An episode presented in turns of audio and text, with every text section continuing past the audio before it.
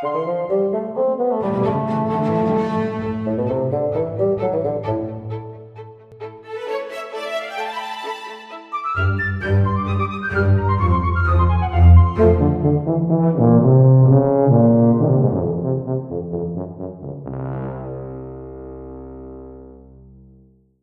morning, wherever you are, and welcome to the Book Collector Podcast.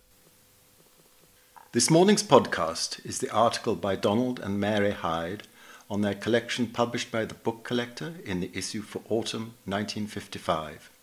It is read here by Kate Rooksby. The library at Four Oaks Farm is an example of mid 20th century book collecting. The first acquisitions were made when the collections of the early part of the century, with a few notable exceptions, had been completed, when book prices had fallen to a new low, when war was raging, and when taxes were rising. The library has another important mid 20th century aspect, which, though not unique, is a reflection of the period. It is a collection formed by husband and wife we agree that without giving each other courage, incitement to extravagance, and consolation in failure, it would never have existed. Except for occasional Christmas or birthday surprises, no item has been acquired without common consent. We have been aware for some time of a recognizable pattern in the forming of new collections. They are created by individuals who early in life have had a great interest in books, derived from background and inheritance, association, education, and those mysterious personal qualities which no writer on book collecting has ever been able to explain satisfactorily. In some way, collectors have financial resources, often not great, often stemming from a reduction in comfort, but an available something beyond the bare necessities of living. In most cases, new collectors make their first purchases through the influence of a person or an event. Once started, they feel the need for greater knowledge and seek the company of scholars, librarians, dealers, and established collectors. They may then own few books, but they are forever committed. In the majority of cases, collectors begin timidly for they lack experience, and even if they can afford expenditure, they realize self consciously that their friends and relations do not approve of large amounts squandered on books.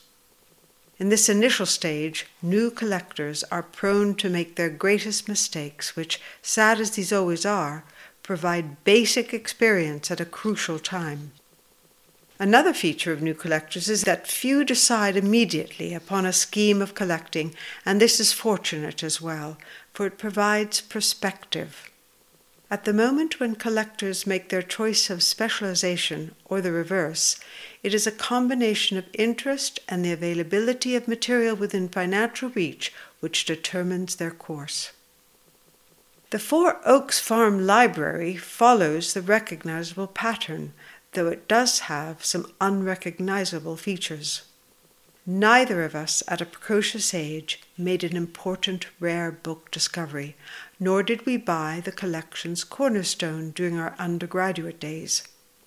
Both of us had always loved books, the distaff side concentrating on the theatre, and the other on the solid and then unemphasized 18th century. Bookcases from floor to ceiling were an important part of our first house, half a gardener's cottage in Detroit, when we were married in the autumn of 1939. It was not long thereafter that the distaff side returned from a special showing of a visiting New York dealer, now deceased, proudly bearing several purchases. The male side grumbled on the basis of extravagance, without realizing the further complaint that the purchases were second rate some were cripples, and one Elizabethan document was an outright forgery, something Belle Greene later recognized at a range of 10 feet. We have retained this example from sentiment and to serve as a salutary warning.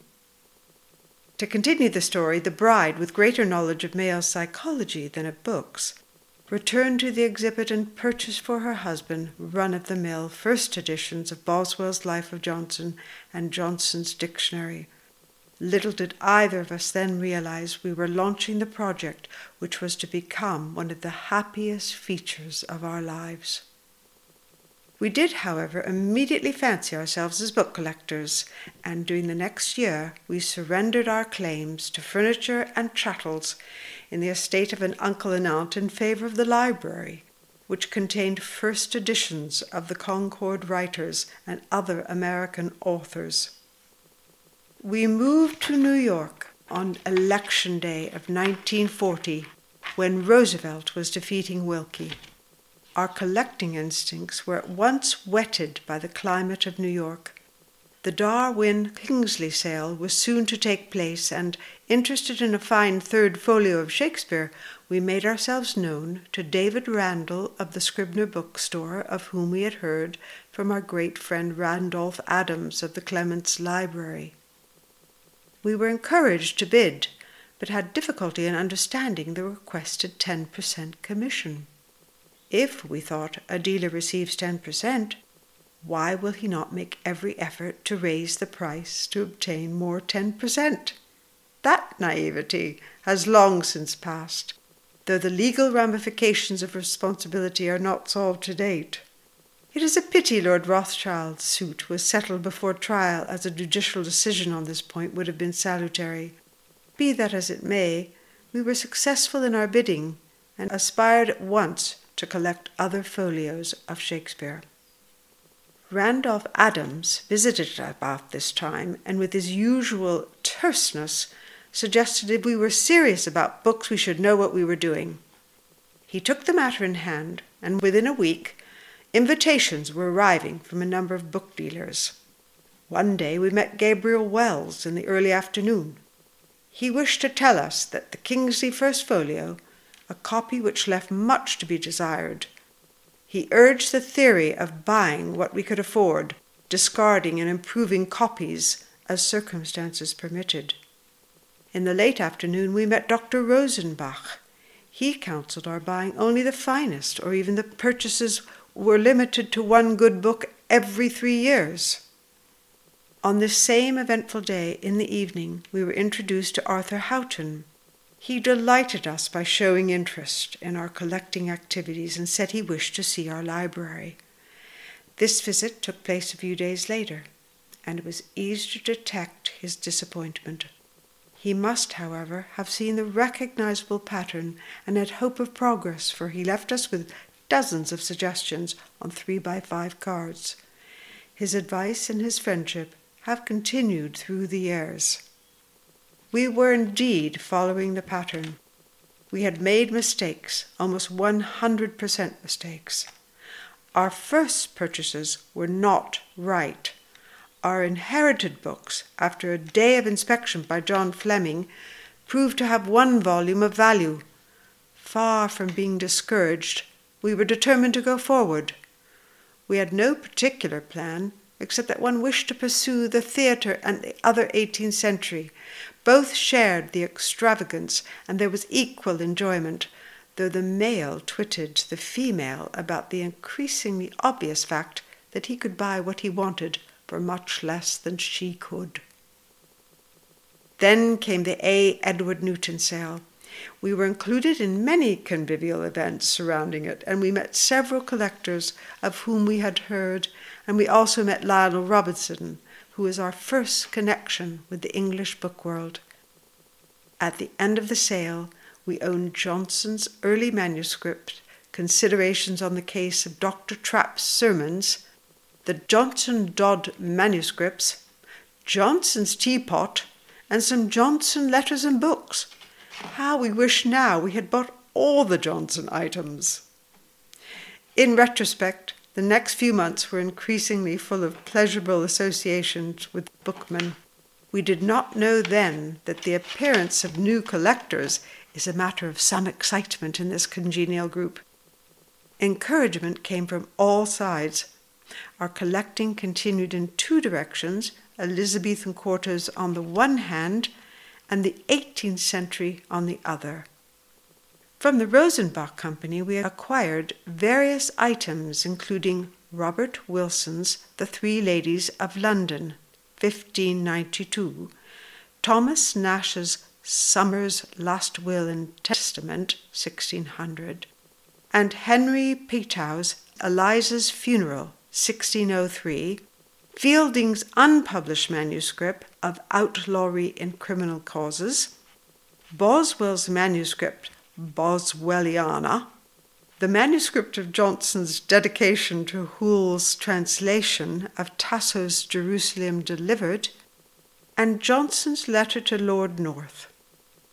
From William H. Robinson Limited, among other things, we acquired the Leicester Harmsworth copy of Shakespeare's Fourth Folio and first editions of Fanny Burney, Fielding, Richardson, Smollett, and Pope.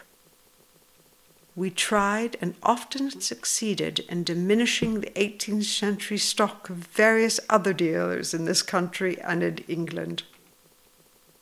By the time of the third part of the Newton sale in October 1941, we were sufficiently enthused to give a tea to honor our ownership of the teapot. Our servants, more numerous then than now, were persuaded to wear 18th century costumes. They later complained that the guests had not come similarly attired. For the first time in some years, tea poured from Dr. Johnson's pot. It was a gay occasion. These pleasant days were not to last, for in December came Pearl Harbor, and the 18th century enthusiasts entered the Navy. During the war period, the book world, for the most part, was far from our thoughts. One cheerful exception was a dinner in Washington shortly before Christmas in 1943 with Boies Penrose and Eric Sexton, both in uniform. At the conclusion of the evening, there was a Christmas present for the Elizabethan collector, a first enticement out of her field, Mrs. Piozzi's manuscript journal of her tour through Wales, a Newton item which Eric Sexton had decided to sell. A short while before the naval interlude, we had met Ralph Isham. Our acquaintance quickly developed, under the warmth of his personality, into a deep friendship. During the war, our meetings were spasmodic, but there was a common appreciation. That story is too long to tell here, but it remains one of the bright spots of our lives, and we hope it did in his. Through a remarkable unity of interest, Ralph Isham's desire to assist in the building of our collection and our desire to assist him with this new and never ending problems connected with the Boswell papers, we acquired such important manuscripts as Boswell's Book of Company, his Letter to the People of Scotland, 1785, and his transcripts of entries from two Johnson diaries also Johnson manuscripts, including the Annals, the 1729 1734 diary, the 1764 1784 diary, which contained Aegri Ephemeris, Johnson's translation of Sallust Catiline, his drafts of London, and The Vanity of Human Wishes, and a 119 Johnson letters. Surprisingly, perhaps, even then, our direction was unclear. During the three years after the war, while we were enthusiastically acquiring all the 18th century material we could, the Elizabethans were not neglected. In fact, we bought one of our finest quarters at that time, the 1611 Hamlet. In bulk, too, the largest number of books on the Elizabethan period came to Four Oaks Farm when the distaff side was unable to resist acquiring Professor Tucker Brooke's working library, a collection which totaled some 4,000 volumes. Another item of this period of the library combined Shakespeare and 18th century interest, a manuscript volume of William Ireland's Confessions. We have later added manuscripts of this youthful forger, scenes from Hamlet, and the plays of Vortigern and Rowena, Henry II, and King Lear, which had once moved Boswell so that he knelt down and kissed its pages. We were realizing rapidly that we faced a major decision. We felt it was no longer possible to form an outstanding Elizabethan library, too much material having been acquired already by institutions and the few things which remained being beyond our means. We were also discouraged about the future of a Johnson collection. We had been forewarned by an eminent librarian and scholar that it was a field in which nothing of the first order could be accomplished. We had bought heavily at auction and from many book dealers, but these sources were becoming exhausted. There were no further possibilities from the Boswell paper. We felt we had made great progress as we had more Johnson material than Newton had ever owned, and we had almost as many manuscripts and letters as two generations of the Adam family had acquired. Our collection competed with Adam, but the warming had been correct. We were not preeminent. It seems unbelievable, but at this time the event in the book collector's progress took place. Intense activity developed in the Adam collection. For some years it had been deposited in the University of Rochester Library, but now the Adam heirs were eager to conclude its disposition. Interest was aroused in many quarters, and there were several formidable prospective purchases.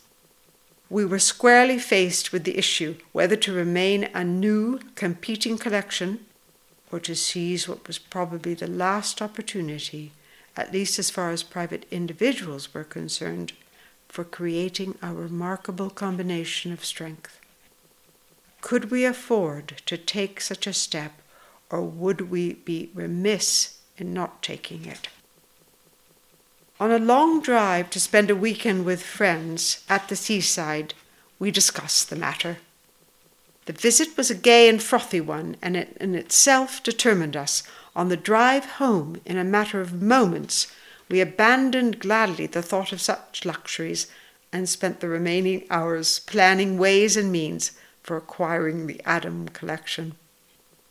We had met Robert Adam of the third generation and with him had visited the University of Rochester Library. Long, sympathetic talks with him followed. This, too, is a separate story. There were negotiations concluded by our offer. There was a day of waiting, then a telephone call from Buffalo. You have bought the Adam collection on one condition. We waited breathlessly. That my wife and I can come to spend a weekend. And thus, the Dr. Johnson of many catalogues and auctions, and part of the collections of Newton, Isham, and all of Adam have come together. The manuscripts and books are now housed in a room we added in 1949. Much of our material is known it has been described in the Adam, Fettercairn, and Newton catalogues. A large part has been put through the auction rooms on one or more occasions, and a major portion has appeared in catalogues of book dealers. Very little has come from discoveries in country houses, attics, and basements. The notable exception is, of course, the Johnson and Boswell manuscript material acquired from Malahide and Fettercairn by way of Ralph Isham. One of the interesting results of our collecting has been watching items come together and fit into place. We have well over a third of the letters of Johnson known to survive. They include his earliest letter, the only known letter to his wife, his two last letters in the breakup of his friendship with Mrs. Thrale Piozzi, also two of her related letters. Her last is at the Rylands Library, and Johnson's famous letter to Macpherson. The only known manuscript page of the dictionary is here, together with the first and second drafts of the plan. There are many of his surviving diaries, many of his poems, his two surviving dedications, and a number of miscellaneous manuscripts we do not believe it is extravagant to claim more manuscript material of Johnson in one place than at any time since his death. There are sentimental items, the proof sheets of the life of Pope given to Fanny Burney, one of the volumes annotated by Johnson for use in his dictionary, and his last signature affixed to a pension warrant on the day of his death. There are a number of presentation copies of his books and volumes from his library, papers executed for the Thrale family and as executor of Mr. Thrale's estate. There is in manuscript all he did attempting to save the unfortunate Dr. Dodd, which has demanded a separate collection of Dodd material. There are, of course, many fine editions of Johnson's various publications, including several of the rarer ones.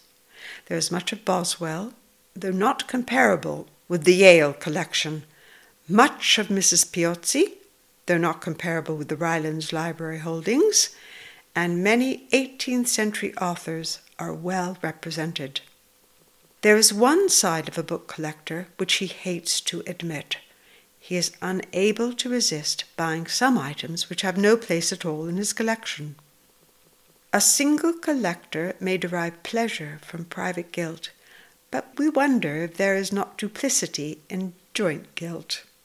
We can explain a respectable Fielding collection containing first editions of most of his plays and rarities such as uncut History of the Present Rebellion in Scotland, 1745, and Ovid's Art in Love paraphrased and adapted to the present time, 1747, with the cancelled leaf.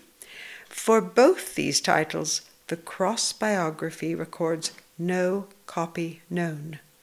But how can we explain Napoleon manuscripts and relics? a collection formed by Napoleon's chaplain at St. Helena, l'Abbé Vignali. Where does George Bernard Shaw's copy of Ellen Terry's autobiography with his witty annotations fit in? How can we account for the sentimental item of Rossetti's drawing of Tennyson reading Maud at the Brownings with Elizabeth Barrett Browning's letter describing the evening? And what about Sir Walter Scott's letter refusing the laureateship and recommending Southey? And Anthony Trollope's letter of proposal to Miss Dorothea Sankey while Mrs. Trollope was still living? And all the known letters from Oscar Wilde to Reginald Turner.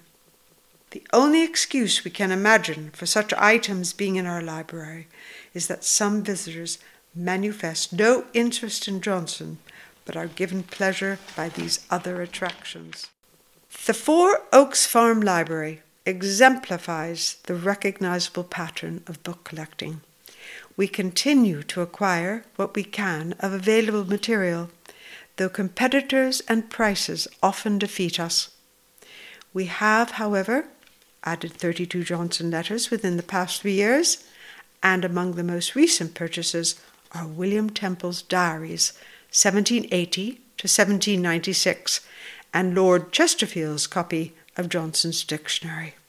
Our primary concern is the library's importance to scholarship, and we hope that this will become increasingly evident in the future.